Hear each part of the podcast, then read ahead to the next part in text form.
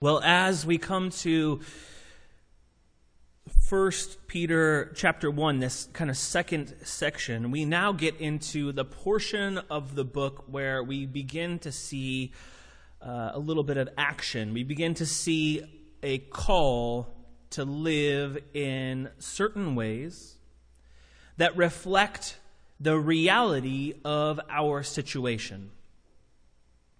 And I think that is what we are uh, wanting to do. That's that's the one thing that is consistent for us as Christians across the board, and and really just as people. If someone is going to make a certain claim, we want to see that their words line up uh, with their actions. That the things that they are saying are then being backed up by words. And in our time, in our day, we live in a uh, we live in an era where there is a lack of trust with our actions and our words. Uh, consider the fact that when you uh, go to take a job, you sign a contract. You sign something that, right, uh, that kind of spells out the way that you have to live, the way that you have to perform, the way that you have to operate there.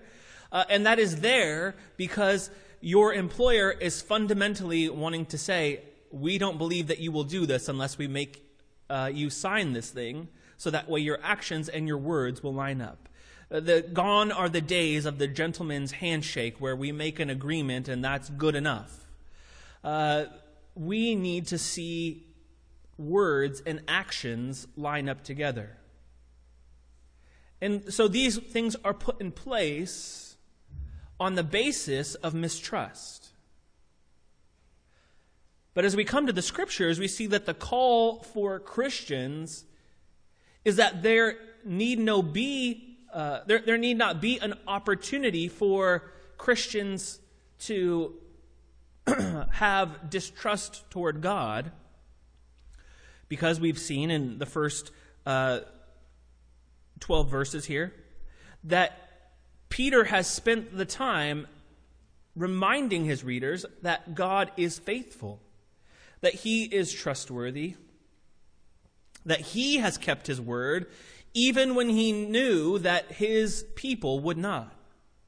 He knew that even though we would make mistakes, he saw all of those mistakes from the beginning and yet still put in place a way for you and I to know him and to enjoy him forever. And so he has dealt with us not on the basis of our faithfulness, but on the basis of his faithfulness. And that's hugely important because then when it comes to being called his child, when it comes to being called a member of his family, we know that he's acting with full knowledge. He, he's not going to find something out that will all of a sudden change his mind and say, well, oh, I didn't know about that. You're no, I don't, I, maybe I don't want you in my family. He knows full well the things that we have done that have offended him, that have been against him, and the things that we've not done that have been against him also. And he knows the things that we will continue to do, and yet calls us his own, brings us near. This is what Peter has emphasized for us again and again and again in these first 12 verses. Right? We look first at verse 3.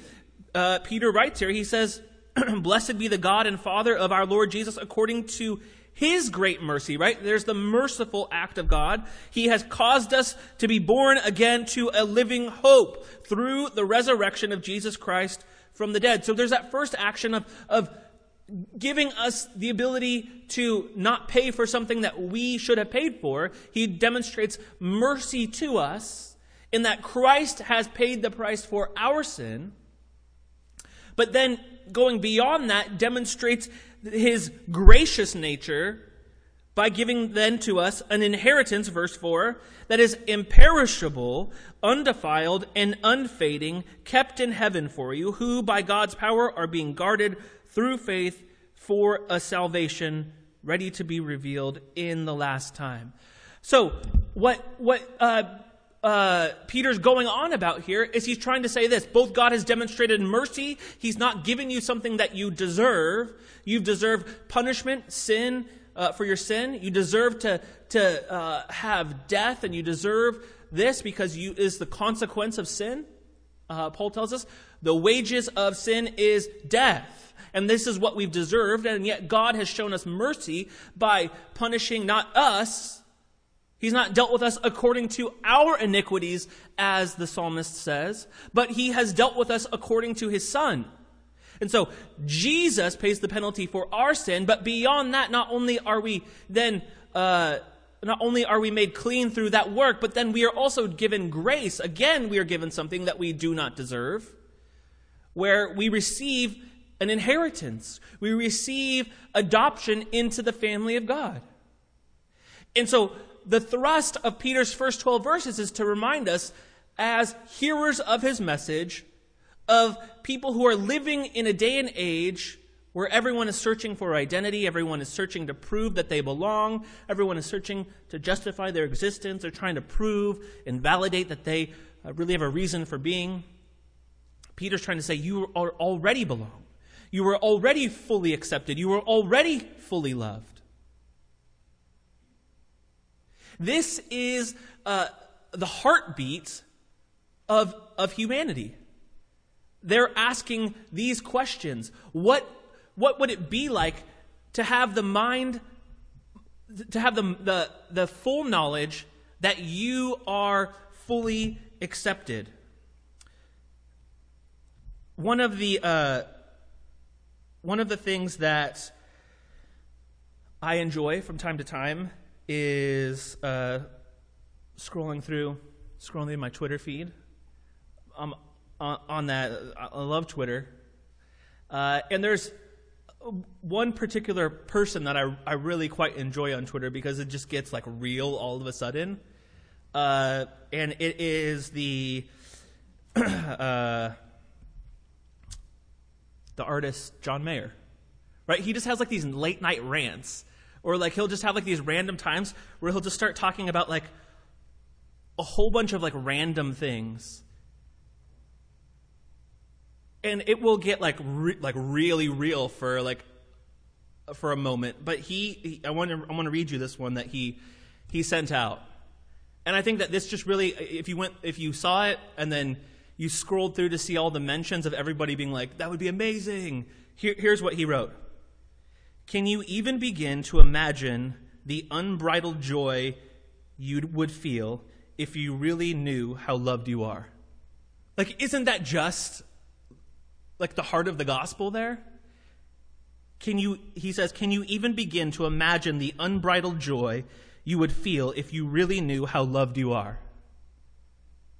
That's literally what Peter's trying to get at here. He's trying to say, church, Friends, listen. As members of the household of faith, you are fully loved, fully accepted. And as I scrolled through John Mayer's mentions there, everyone's like, that would be amazing. Like, I wish somebody would, would help let me know how fully loved I am. It, this is the heartbeat of humanity, that they are after this. And Peter's emphasis is to remind us, to remind his people, that God's love uh, is toward us, has been demonstrated toward us in his Son. Now, because we are a part of the family of God, then he now pivots in verse 13 to give us the ways that we should live as members of the family of God. Remember, it's not just about the words, but it's also about the actions. It's also about these two lining up. I think it's easy to have actions or it's easy to have words, but it's hard to have both of these at the same time. And so Peter starts in verse 13. He says this, therefore, preparing your minds for action and being sober minded, set your hope fully on the grace that will be brought to you at the revelation of Jesus Christ. What Peter is getting at here as he comes into this section is this. Salvation, receiving salvation, trusting in Christ for salvation, becoming a member of the household of faith, becoming a part of the family of God, becoming a Christian, should result then in those who make this decision, who come into the family of God, it should result in these people, you and I, as followers of Jesus, living like Jesus, no matter how difficult the circumstances are. That we should live in accordance with God's character and his nature, no matter what. And as we come through the text, Peter wants us to see this is that this pattern of behavior that we are called to is rooted in our acceptance and in God's character. It's rooted in our acceptance as members of the household of faith, but also it's rooted in God's character. He starts off with that word, therefore, and then he kind of gives us these other things that are, that are in, the, in the midst that are kind of describing the action, but I'm going to I'm gonna break down the, the clause for you a little bit more straightforward. He goes, we take out that middle section, he basically says this Therefore, set your hope fully on the grace that will be brought to you at the revelation of Jesus Christ. Set your hope fully on the grace that will be brought to you at the revelation of Jesus Christ. He says, because you're Christians, because you belong, Peter calls us to live a holy life based on what God has done for us in Christ, to change the way that we live, the way that we act, the way that we interact with others, on the basis of our acceptance. Now, this is important for us to understand that belief that we are accepted by God, it precedes behavior. You can only uh, act in concert with God's character, you can only live out this uh, command to set your hope fully on the grace that will be brought to you at the revelation of Jesus Christ. You can only do this if you have the correct mindset. You have to have the right beliefs. And when we say right beliefs, we don't mean the right set of doctrines, but you have to believe, you have to trust that you have been fully accepted, fully loved by God.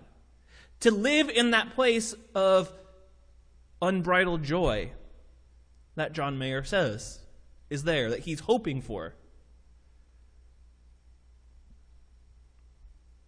The belief, what God has done for us in Christ at the cross, is always the basis for the commands that God gives. He never commands us to do something without empowering us to do it.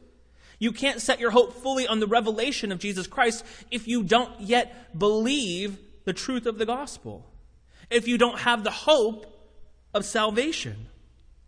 The problem here is if you reverse these and you try to set your hope fully on the gospel without being assured of your acceptance by Christ, you're, without being assured that you were a member of the household of faith, then it turns into a sort of works based salvation where you're doing good things to prove that you belong. But the gospel says that you already belong and you live out God's character out of a, ch- a changed nature, a new heart. You live these things out. Now, Peter is banking on the fact that we remember what happened in the previous sections, verse 3 through 12. As we uh, said at community group, 3 through 12 is a little bit confusing, so I'm just going to break it down like here's what he's banking on for us. He wants Christians to obey. He wants us to understand that we should live out of this action on the basis of being uh, God's chosen exiles. He mentions this uh, in the very first verse the elect exiles of the, uh, of the dispersion that we have been foreknown and begotten uh, by the Father, that we have an incorruptible inheritance, because we have a great salvation, a hope that is before us. And so he says, on these, uh, on the basis of these things, of what I've already spoken to you, now I want you to set your hope fully upon Jesus Christ. I want you to set your hope fully upon Jesus Christ, is what he gets at here. Now, there's no way that you can do this. Like, let's just be real. Like, this doesn't happen by accident. You can't set your hope fully on Christ accidentally. It requires great, uh, great intentionality. You have to be very disciplined in your thinking. You have to have great effort and concentration.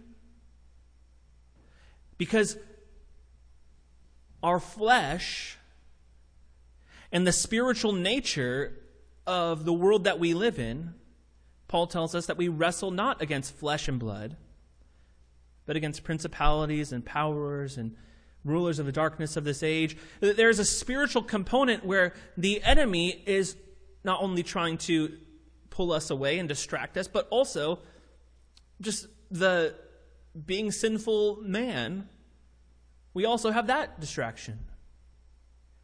And so, in order to set our hope fully upon Jesus Christ, we have to be intentional. We have to be purposeful.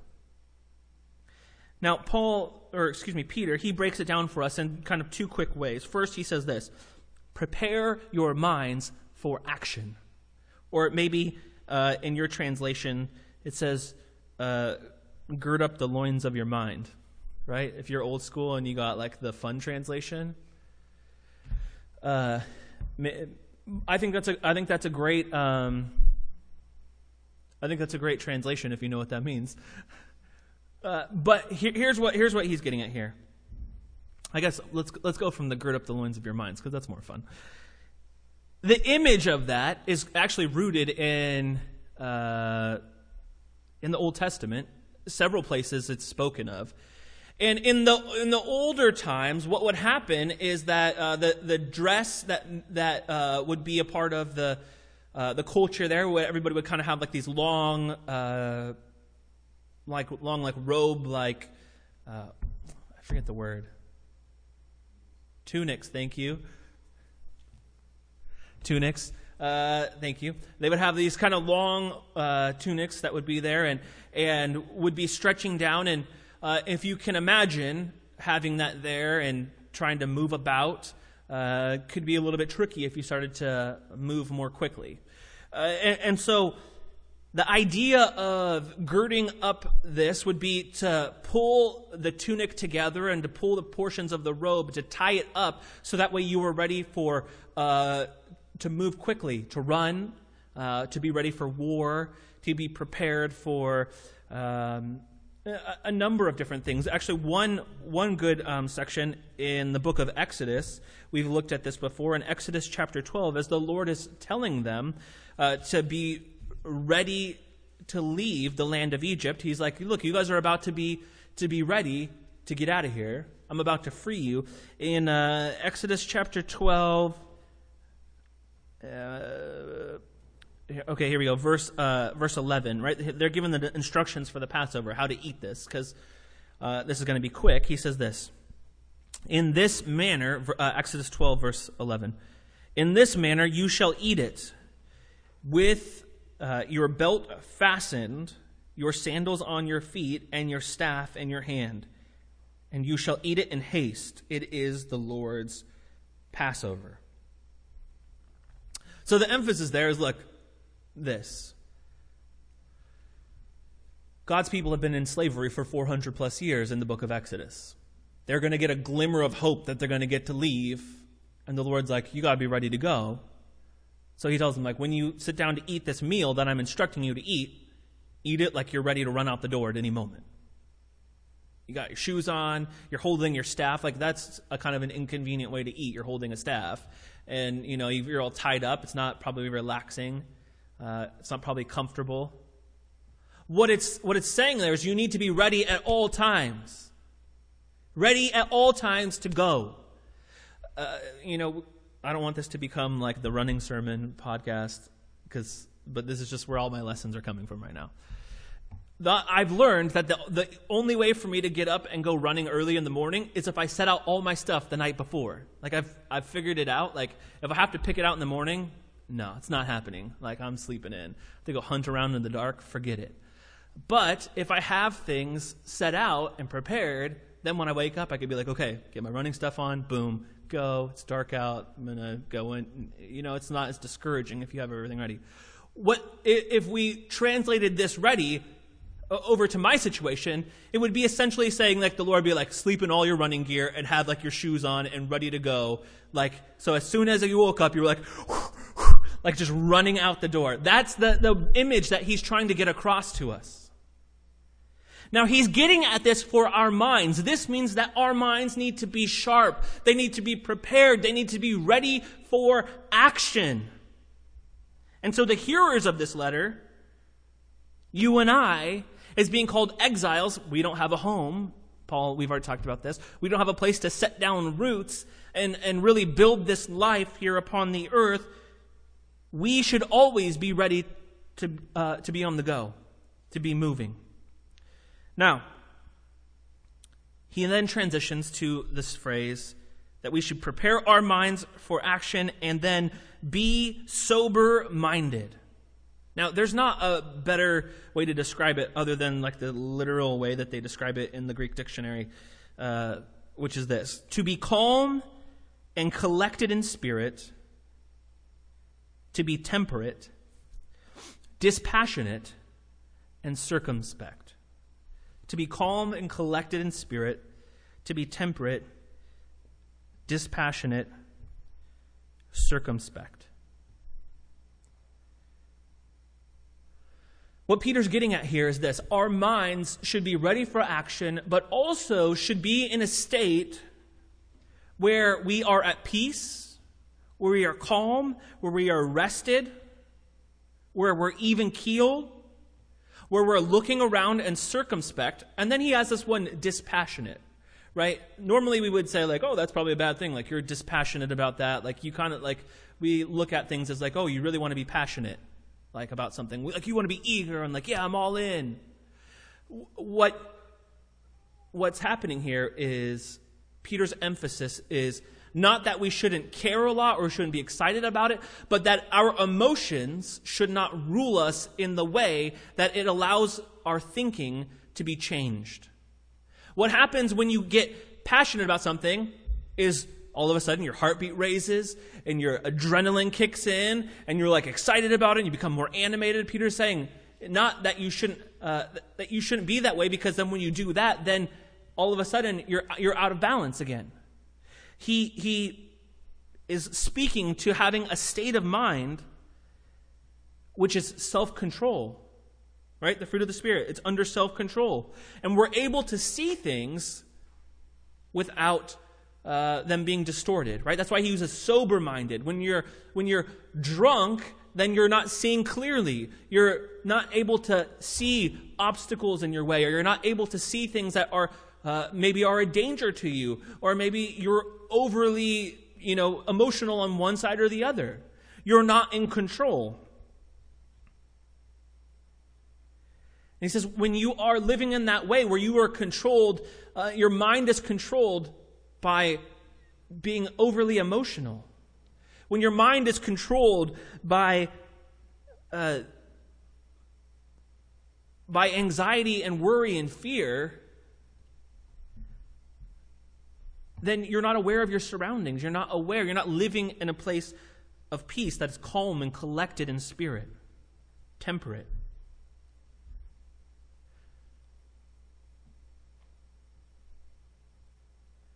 Christians, Peter tells us, have the opportunity to live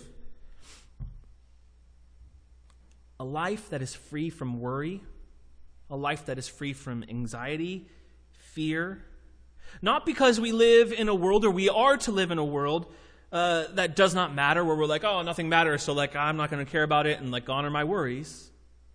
And we're not to have uh, a life free from worry, fear, and anxiety because we don't take life seriously, and we're like, oh, it's you know, it's not as big of a deal. We're not trying to minimize the seriousness of life or the importance of life, but we are able to live a life that is free from worry and anxiety and fear because we have a hope that is certain. a security that is ours in Christ, that we are accepted, that we are a part of the family of God.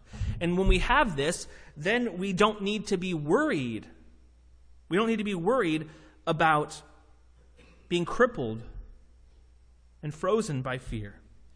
And so he then says, Set your hope fully on the grace that will be brought to you, the revelation of Jesus Christ. This hope is ours, it belongs to us in Christ. It's something that we need to be reminded of. Even the psalmist does this in Psalm 43 5, right? He says this Why are you cast down, O my soul? Why are you in turmoil within me? Hope in God, for I shall praise, for I shall again praise him, my salvation and my God.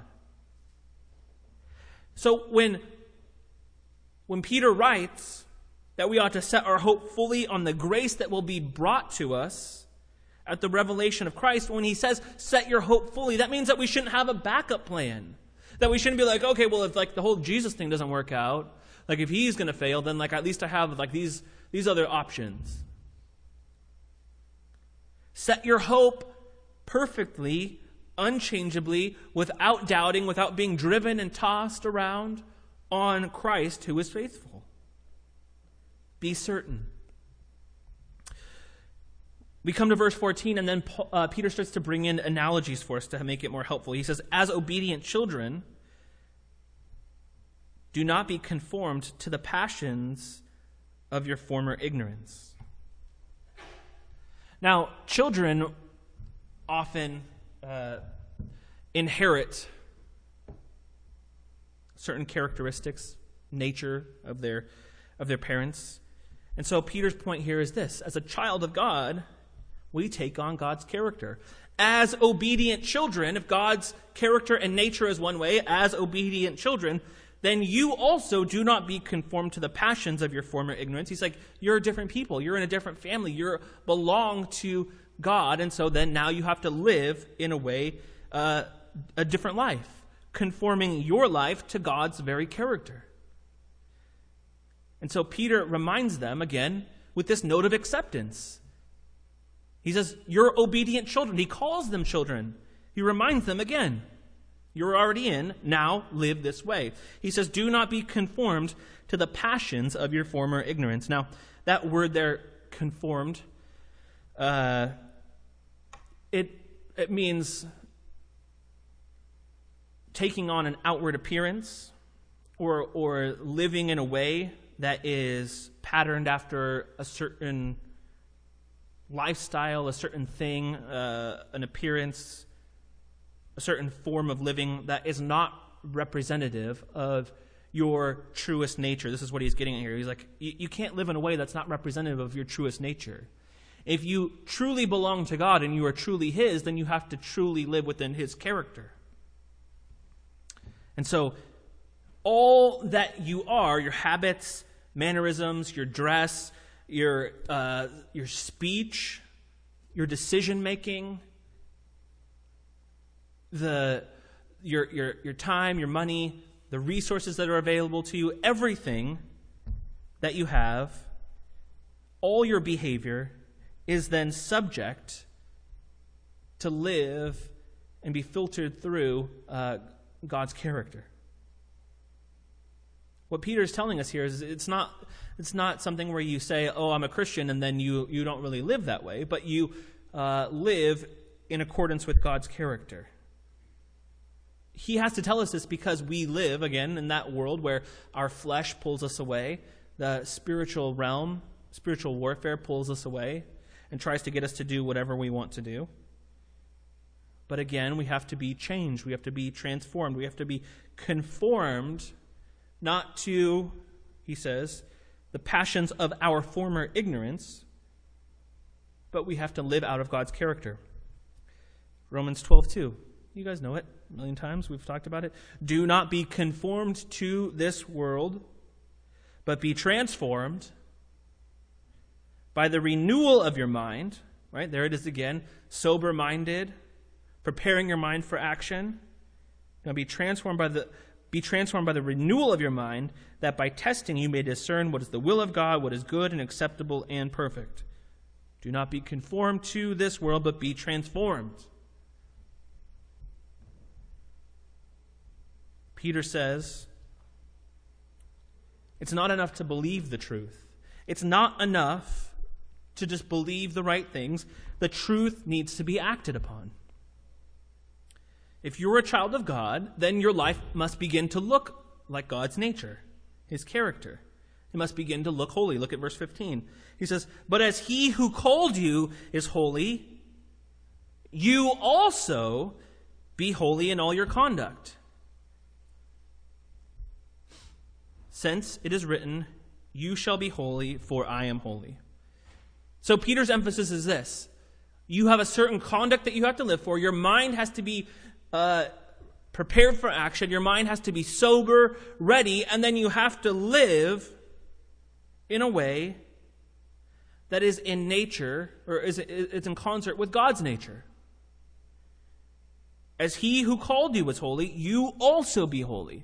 See, the, the pattern for this call, the pattern for this command, the pattern for our holiness is God Himself. He says, if God is the one who's called you, then you have to look like the one who's called you.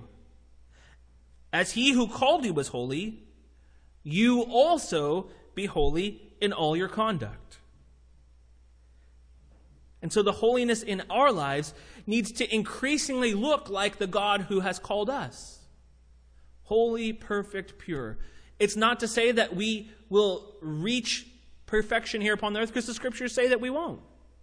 We are being sanctified day by day, moving from glory to glory, and one day we will see him face to face and we will be like him.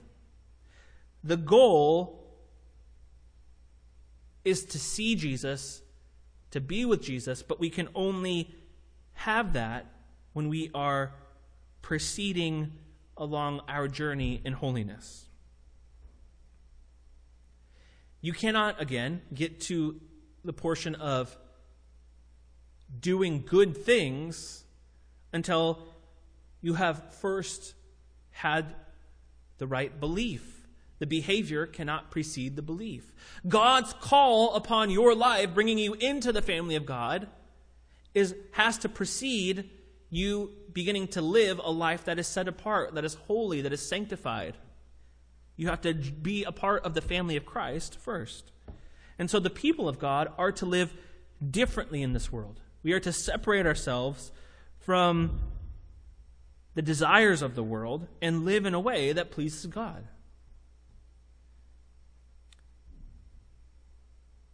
Peter's emphasis is as he who called you is holy, you also be holy in all your conduct. The command to be holy touches every single aspect of our life. And no area, no sphere is outside of God's God's rule and reign. When you have been raised with Christ, the old you has passed away. And so there's nothing there left for you to go back to old ways with. This is what uh, Paul tells us. But we have new desires, a new pursuit. We should be uh, holy in all our conduct. Peter ends citing a passage uh, well, perhaps several passages in the book of Leviticus in chapter, uh, or in, in verse 16. He says, Be holy, for I am holy. Uh,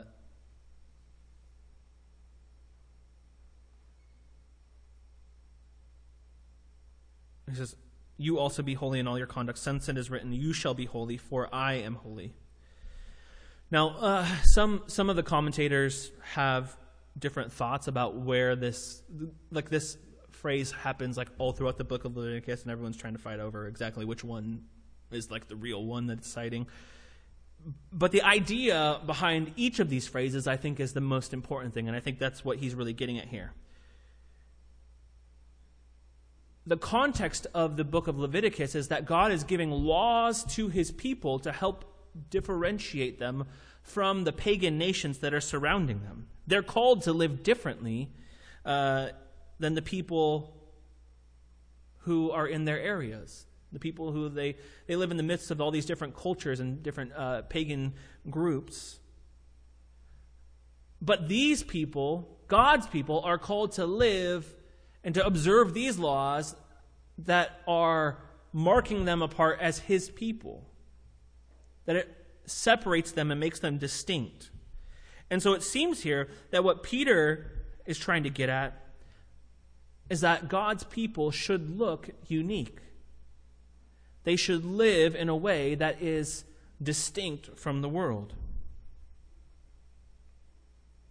We are to live lives that are holy, that please God, because God is holy.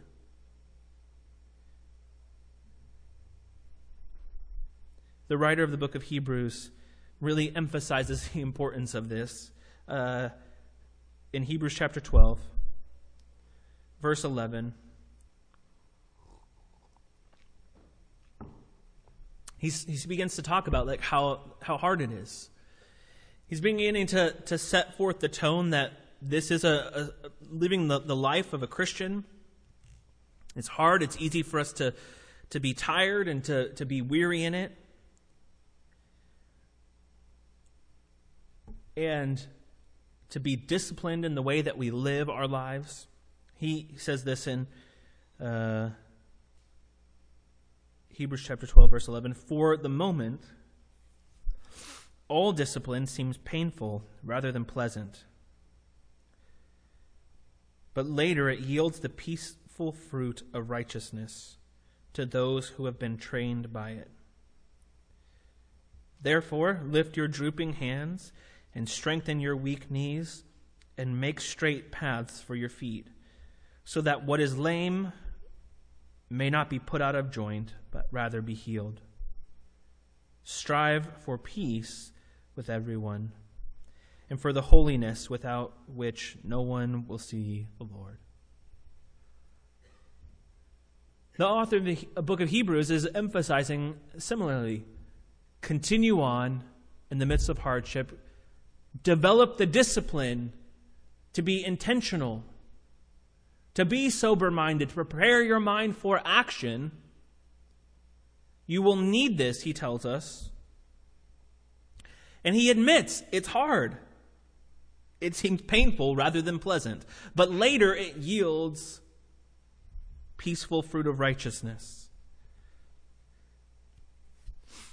And his exhortation then is to strive for peace with everyone and for the holiness without which no one will see the Lord. His emphasis there is upon God's nature and character. To be like God in our character and nature. And so Peter brings this home and emphasizes this to us that we ought to have our conduct be good, holy, pure.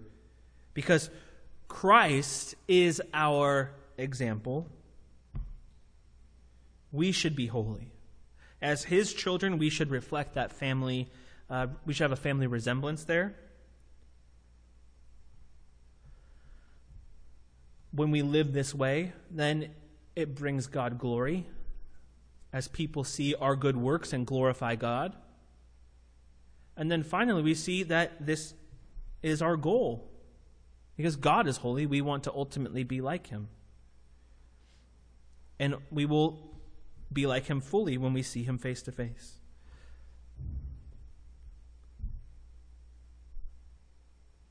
And so for us this morning, the, the, the command from the Lord, the command that Peter gives, is to let our actions then reflect his character, his nature, to live uh, in a way that is consistent with what is true about us as being members of the household of faith, of being children of God.